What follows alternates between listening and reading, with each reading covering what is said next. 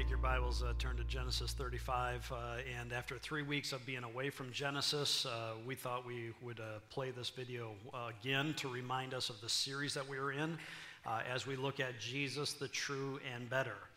he is the true and better firstborn, as we're going to see through Reuben today. He is the true and better Savior, as we're going to just barely get into with Joseph. And he is the true and better Son of favor, or the Son of my right hand as we're going to see through Benjamin. And so I thought, hey, let's have a Benjamin read the scripture today. It's my good friend Ben Amon. Say hey to Ben, Benjamin. Uh, ben, uh, uh, before you read, uh, how, did, how did you come to know Jesus as Lord? I would say truly when I was in uh, high school ministry.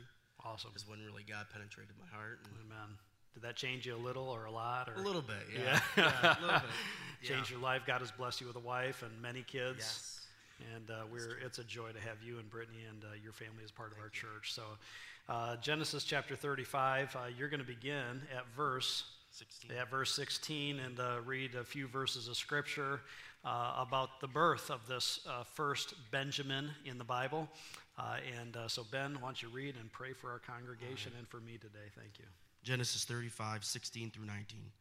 Then they journeyed from Bethel. When they were still some distance from Ephrath, Rachel went into labor and she had a hard labor. And when her labor was at its hardest, the midwife said to her, Do not fear, for you have another son. And as her soul was de- departing, for she was dying, she called his name Benoni. But his father called him Benjamin. So Rachel died, and she was buried on the way to Ephrath, that is Bethlehem. Let's pray. Heavenly Father, we love you and we thank you for this time to come together as a community, Lord, as a gathering to worship you. And um, Lord, now as we dive into your word, Lord, I pray you bless your servant Craig, Lord, that uh, you will give him the tools um, to penetrate our hearts and minds, Lord, to bring us uh, closer and in love with you more, Lord. And um, we love you. We thank you because, uh, Jesus, you are the true and better Savior. And uh, we love you. Amen. Amen. Amen. Ben, thank you, brother. You're a good man. Well, uh, Genesis 35, 36, and into 37. Are you worried at all? Three chapters? Uh, don't, be, don't be too worried. We want to welcome you, those uh, who are here live, uh, and also watching live via simulcast around the region in many homes, including our campus in Bel Air with Pastor Bob, uh, and uh, a great community of followers of Jesus over there. So, why don't you put your hands together and welcome all those who are watching? Thank you for joining us today. Uh, life can be painful. Yeah? Well, that's your first point. You might want to write that down. Genesis 35, where Ben started to read, comes right on the heels of God having come down, spoke, and went up. And when God came down and spoke to Jacob, he, he delivered amazing promises. Amazing. I'm going to be with you. You're going to be fruitful and multiply. My covenant is with you. Promise, promise, promise, promise, promise. And then God goes up. And then the rest of chapter 35, life is painful. Huh, go figure. God's promises and pain are often mingled together in life, aren't they? I received two shots this week a tetanus booster and a flu shot. This arm, don't touch it today. And those shots are immunizations, right? They're supposed to inoculate you from future sickness, right? I mean, that's what, at least what I'm told. And some people view salvation that way that, hey, if I give my life to Jesus, maybe I should be immunized from hardship. And my friend, that is not the biblical picture. Please hear me. Uh, your faith in Jesus Christ does not inoculate you from hard times. And this is what we see here in the rest of chapter 35. Promises and pain are often mingled together. We are not inoculated from hardships or from pain. And yes, Jacob is God's chosen vessel. The covenant that God made with Abraham and passed down to Isaac, his son, has now been passed down to Jacob, and God has made a promise that through Jacob and your sons is going to come the covenant blessings from which will bless the entire world, which fast forward ends up happening in the birth of Jesus Christ. That is all true, but yet, but yet, creation still groans in the, what does Romans say? In the, creation still groans in the pains of childbirth. And that's what happens to Rachel. It is the pains of childbirth. It is unexpected sorrow. Here's that unexpected sorrow that occurs with, with Rachel is that she is in labor. Uh, her midwife says, Don't fear, you have another son on the way. But as her soul was departing, meaning she is dying, uh, she calls his name Ben Oni, uh, which means son of my pain. Uh, without humor, many of you parents have children that have caused lots of pain. When my mom gave birth to my brother, he was uh, 10 pounds, 8 ounces, uh, two weeks early. She had been on bed rest for quite some time. I texted mom this morning, and uh, mom texted back. Uh, my dad said to my mom after it was all over, That wasn't so bad, let's have another.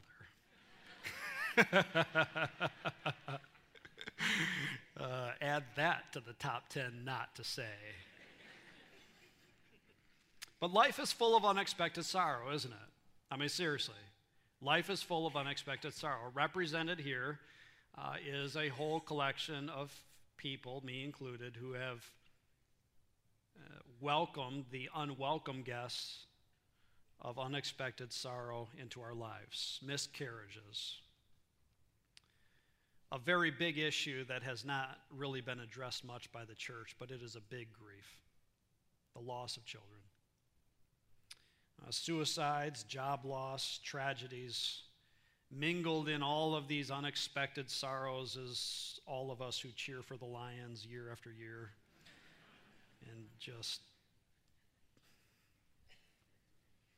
go Packers.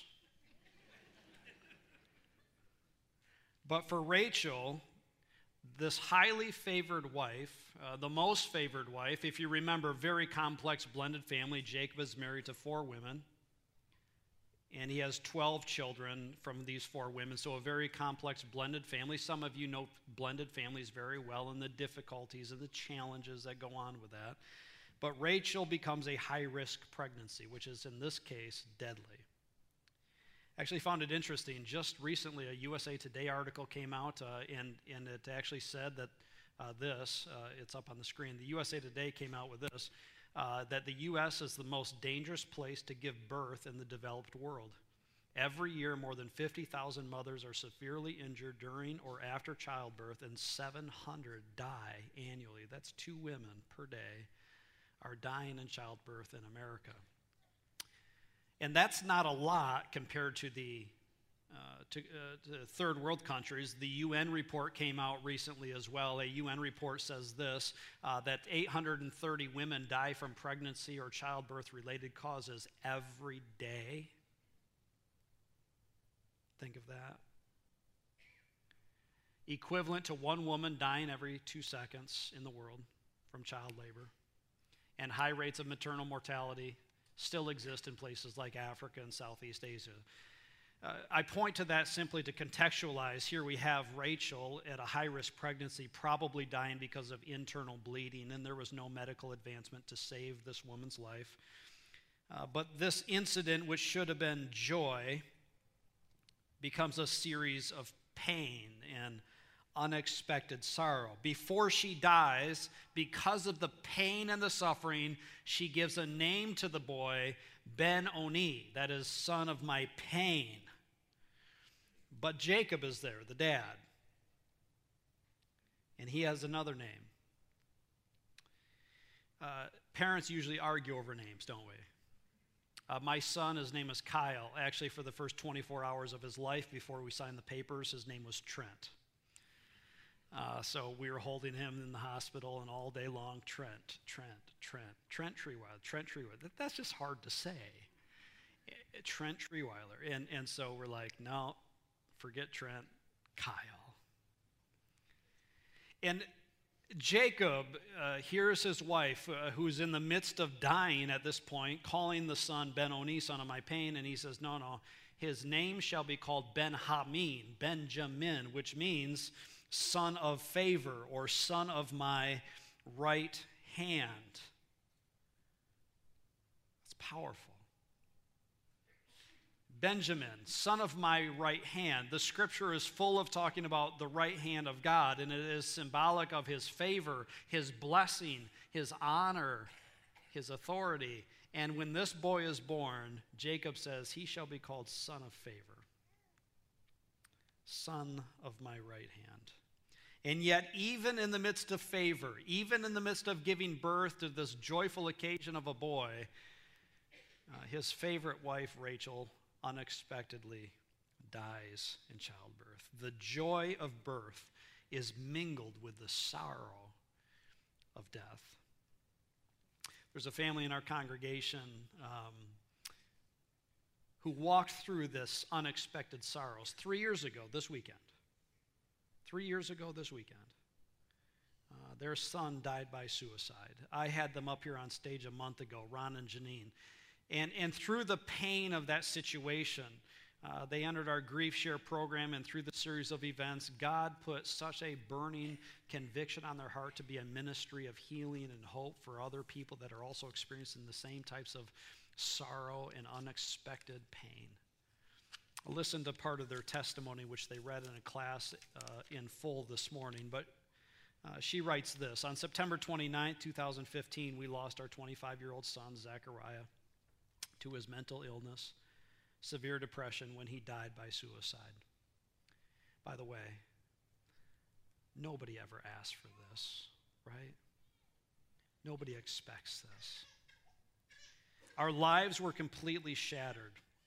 Just weeks after losing our son, we learned about the American Foundation for Suicide Prevention, and we signed up for their Walk Out of the Darkness or Out of the Darkness event in Grand Rapids. We found life saving connections, and for the first time, we didn't feel alone. After walking in the Lansing event last fall, we felt God calling us to chair a walk in northern Michigan. My first reaction was, I can't do that. I'm not qualified. It will be a complete failure. But we followed God's leading and started planning. Guess what? We had hoped for around 1 to 200 participants, and we had, picture, we had close to 1,200 people walk. This is last weekend. She writes, she writes, we had hoped for around 30,000 in fundraising, and we are now close to 84,000. God taught me a lot through this experience. One, to have complete trust in Him when He calls you to do His will. Two, I can do all things through Christ who strengthens me. Three, God reinforced that us being Zechariah's voice is making a difference, bringing hope to the hopeless. God is using our extreme brokenness to save lives and bring hope to those affected by suicide here in northern Michigan. We continue to give God the glory for what He continues to do in our brokenness. Isn't that a good testimony? Why don't you put your hands together to thank the Lord for what He's doing? In, in unexpected sorrow, here it is. In unexpected sorrow, we must remember God's promises. Remember, this happens on the heels of God making the great promises I will be with you, I will walk with you, I will bless you. And then all of a sudden, unexpected sorrow in those moments of unexpected sorrow, you have to leverage the promises. Let me say it again. In moments of unexpected sorrow, you have to leverage the promises. God is with me, He has not left me. His blessings have remained true, His promises are sure, are sure and steadfast. We rest in His promises. Benjamin, son of my right hand the closest we get to seeing a true and better Jesus is this is that this scene takes place in a little town called Bethlehem. Hundreds of years later, another woman, Mary, would give birth to a son of favor. Jesus uh, was, in fact, the son of favor. He was born in a world of pain and unexpected sorrow. He was given a name by his Father. His name is called Jesus because he will save his people from his sins. He was a son of pain, he was a man of sorrows. But he would triumph over the death. He would be raised to newness of life. And the scripture says that he ascended to the, what does it say? To the right hand of the Father, where he rules with all authority and power over the entire cosmos. Do you see it? He is the true and better son of favor. He is the true and better son of the right hand. He is the true and better Benjamin who still today rules over the chaos of unexpected sorrows. And he can do that for you still. Not only do we have unexpected sorrows, we move right into another scene of irreparable damage. Take a look at this. Life can be painful. Amen? Here it is one verse given to this tragic thing which will last decades. It, it, it, causes damage forever in this family unit. While Israel, that's Jacob, a new name, while Jacob lived in the land, Reuben, if you're not familiar with him, that's his firstborn son, the firstborn. So while Jacob lived in the land, his firstborn son Reuben went and lay with Bilhah. If you're not familiar with that, that's one of Jacob's wives, one of the four. So that would be Reuben's stepmom his father's concubine, and Jacob heard of it. Uh, what was Jacob's response? Everybody say, I don't know. Uh, irreparable damage in the family unit. One verse with lifelong impact like the man that I met with this week, who 40 years ago, when he was 15 years old, said that his dad had died by suicide. And over 40 years later, the weight of that still affects that man. Irreparable damage. Reuben, it's a great sandwich, but it's not a good son. It's the firstborn son of Leah, and Reuben has sex with Bilhah. Uh, the age difference probably wasn't much. I mean, so when you think about stepmom and Reuben, whatever, but Reuben being the firstborn of, of Leah and then Bilhah probably being a young servant maid, uh, the age difference probably wasn't that awful difference. But the scripture talks uh, moves now from the traumatic birth of the youngest son to the tragic sin of the oldest son. This sin is so damaging to the family unit that jacob the father will carry this burden with him for decades all the way to his deathbed. The, the, this irreparable damage that can happen by the way it has happened in many family units around here this irreparable damage that has occurred in this family unit, it, it, it, it just, it, it's a weight on Jacob's shoulders his entire life. And finally, Jacob goes to his deathbed when he's delivering blessings and cursings upon his children, and he starts with Reuben because he's the firstborn. Reuben deserves the priority, he deserves the authority. Look at what Jacob says to him Reuben, you are my firstborn, my might, and the firstfruits of my strength, preeminent in dignity and preeminent in power. But you're unstable as water. You shall not have preeminence because you went up to your father's bed and then you defiled it. Everybody should say, Whoa.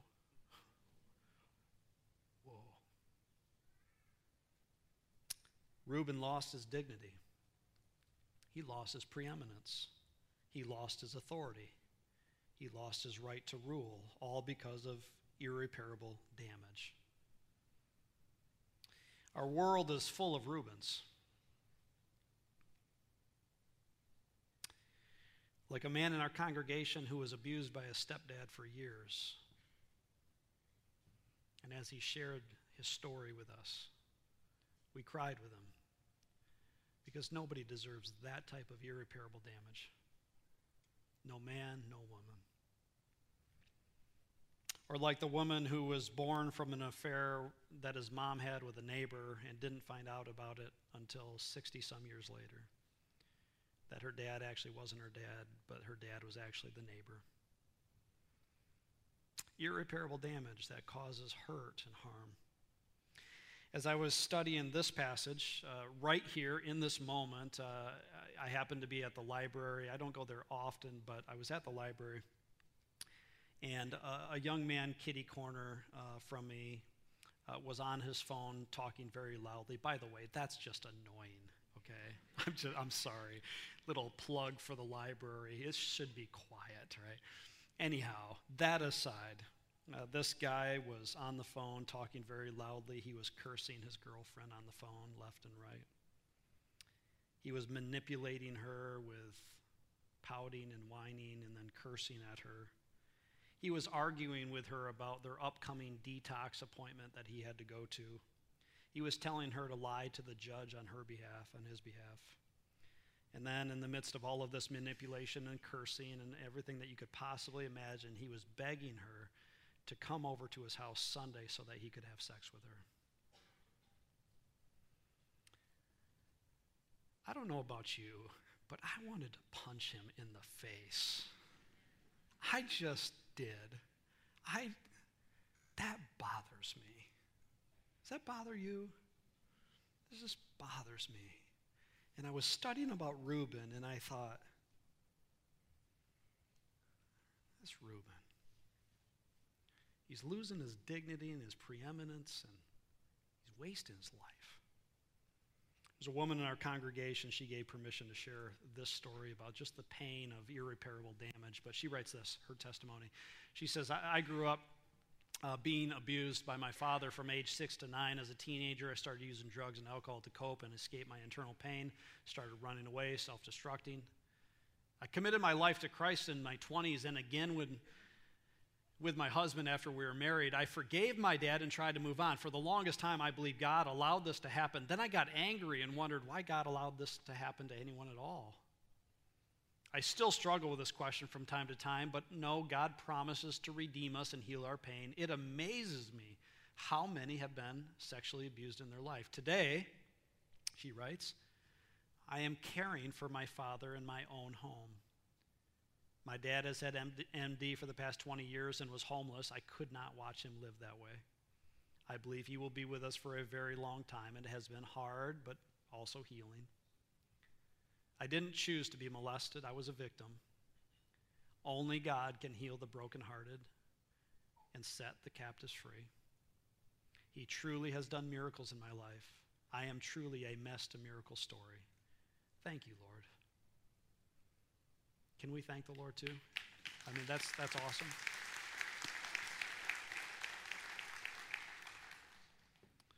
If there's a redemptive nature of Reuben's irreparable damage, it's this is that he's the firstborn son who lost his dignity by dishonoring his father. Where do we see such a powerful contrast to the person of Jesus Christ? Who is the true and better firstborn, who maintained his dignity, who was always true to his father's command. He maintained his preeminence, honoring his father, only speaking what his father gave to him, only doing what his father said for him to do. He is called in the scripture the firstborn of creation, the firstborn from among the dead, and the firstborn among many brothers. And because he maintained his dignity and because he maintained his honor, he is the firstborn son who has retained a position of authority and honor and is able to be a blessing to all to come to him by faith. Isn't that good news? Because every single one of us, like Reuben the sandwich, has lost our dignity.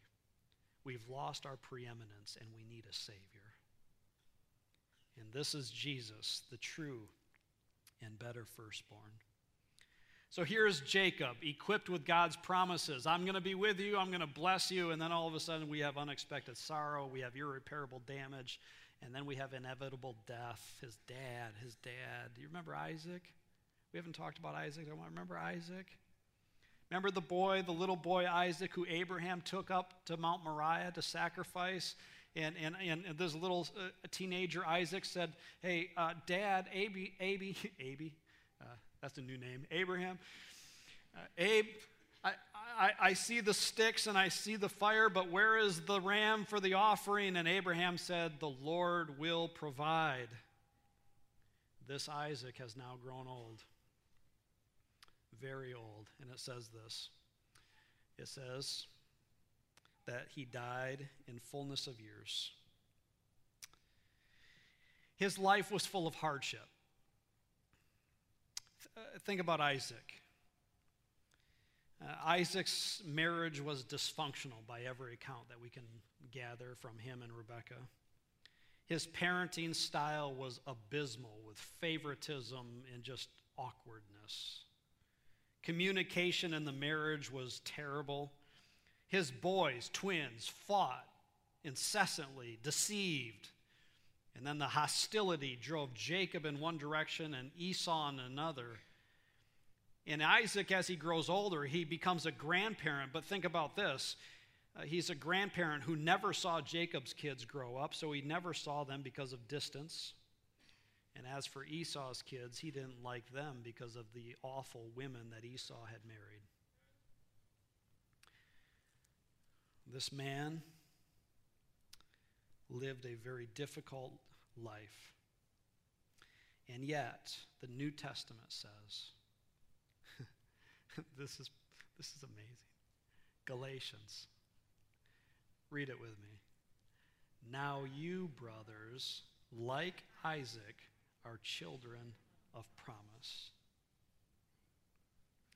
Children of promise. We are recipients of God's grace, though we do not deserve it, right? Our lives are mingled with God's promises and also with pain. God works his best works through clay pots that are cracked and broken. And Genesis 35 ends with Jacob's lineage being listed, his 12 sons, and Esau is standing there at the grave. Jacob and Esau, these twins, now brought together to bury their father because of inevitable death. Isaac dies. He is the true and better son, Jesus Christ, who would be slain on the same mountain of God, and he too would be a substitute for our sins. Life can be full of pain, can it? As we turn to chapter 36, this is where we do a massive flyover because this is one of the most boring chapters in the Bible but it's significant. And many do not have faith. Okay? Life can be faithful, and many do not have faith. Chapter 36, you can read it today and fall asleep by 1 o'clock. It is ancestry.com. It, what it does, what's the purpose? You have to ask, what is the purpose of this? Moses writes this Moses has just recorded Jacob's lineage, his 12 sons. Now he moves to Esau, ancestry.com, myheritage.com, and it goes through all of the names of Esau's lineage, which includes people groups like the Canaanites, the Hivites, the Amalekites. Have you ever heard of them? They are enemies of Israel. Why is it written? Moses is contrasting the division of these twin brothers. It's a split family tree. Jacob is walking by faith with his children, faith in the one true living God. They are the covenant bearers through which will come the Messiah. On the other hand, you have Esau's sons who terrorize Israel, the legacy of rebellion and hostility against God's people. From the same womb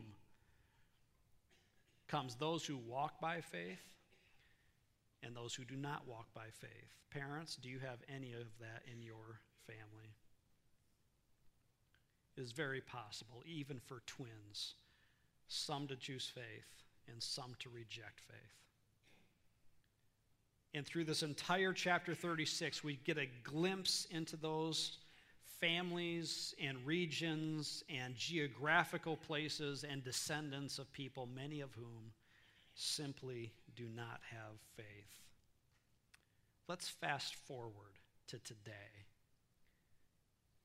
In the same region where Esau's descendants still live, let's just get a snapshot of how many are followers of Jesus Christ. Here's just a few of those regions In Saudi Arabia, 6% are Christian. Syria, 7% are Christian.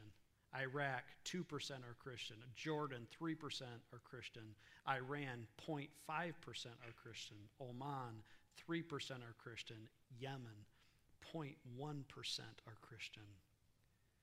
And these regions, many of which are descendants still of Genesis chapter 36. Isn't that fascinating?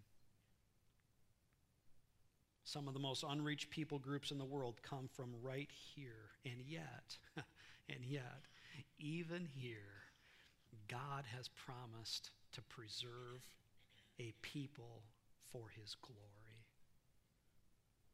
People like Abdu Murray, who was here a few weeks ago, who God rescued out of Islam and who now boldly proclaims life in the resurrected Christ. Women like Sophia, oh, my friends, you cannot miss Sophia. You cannot miss this date. You got to write it down. This is an in person only event right here, not streamed online because of persecution that she's under. I watched her live. I was captivated by her story, and I said, We got to get her here at New Hope because she stands as a testimony of God reaching into the darkness of Islam and rescuing a woman for her for his glory.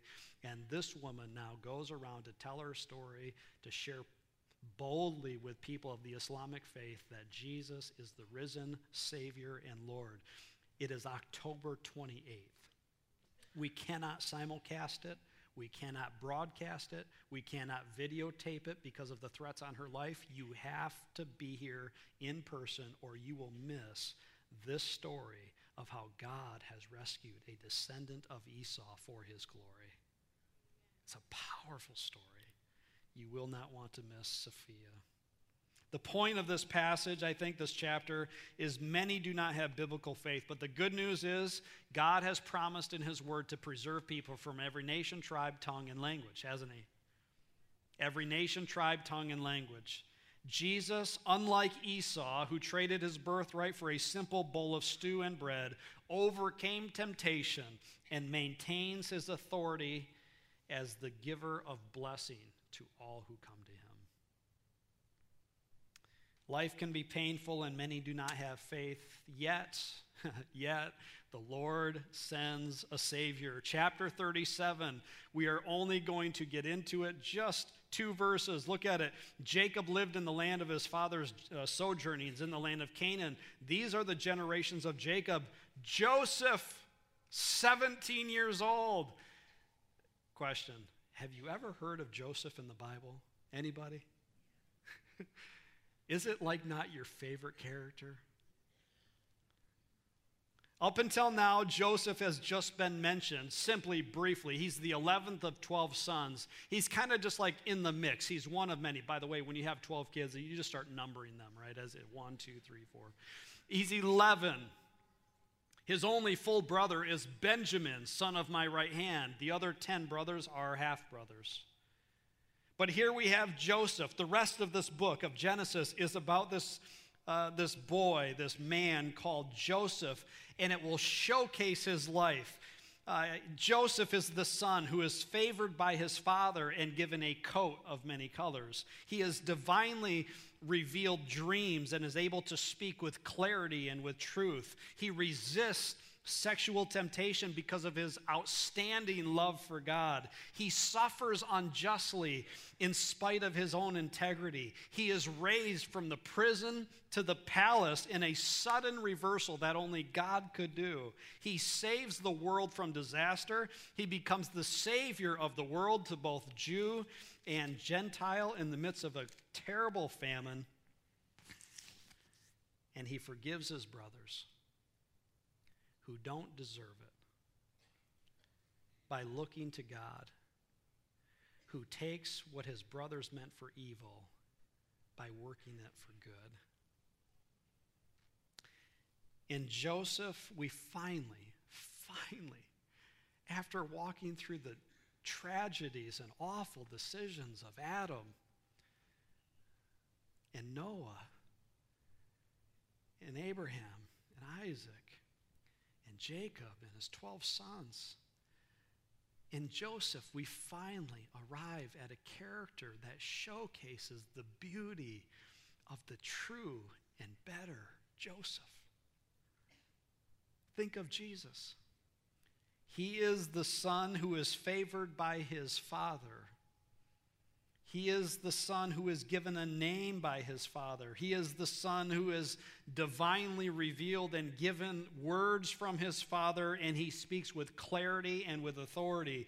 He is the son who resists not only sexual temptation, he resists all temptation out of his obedience to his father. He is a son who is raised from the grave to the sky in a sudden reversal of undoing death that only God could do through the resurrection power. He is, a, he is the Son who saves the world from disaster. He is the Son who becomes Savior to both Jew and Gentile. And He is the Son who forgives His brothers and His sisters who don't deserve it. But He Himself looks to His Father and has promised to hold us fast. And he has said, All who the Father gives to me will come to me, and all who come to me I will never, ever cast out. Jesus, the true and better Benjamin, son of my right hand. Jesus, the true and better Reuben, the firstborn over all creation, the firstborn from among the dead, and the firstborn among many brothers. And Jesus, the true and better Joseph, who overcomes temptation and moves from the prison to the palace through the power of the resurrection. And it's Him, my friend, today who can meet every one of us in our unexpected sorrows, in the irreparable damage that has been caused in our home, in the inevitable death by which we lose loved ones. It is this Jesus who offers hope to the hopeless. I want you to bow with me and pray. What is your comfort today? What is your action step? Maybe your life has encountered a series of unexpected sorrows or irreparable damages or even inevitable death. Maybe you, as a parent, have children, one who walks by faith, the other who walks by rebellion, and you want to present those needs to the Lord.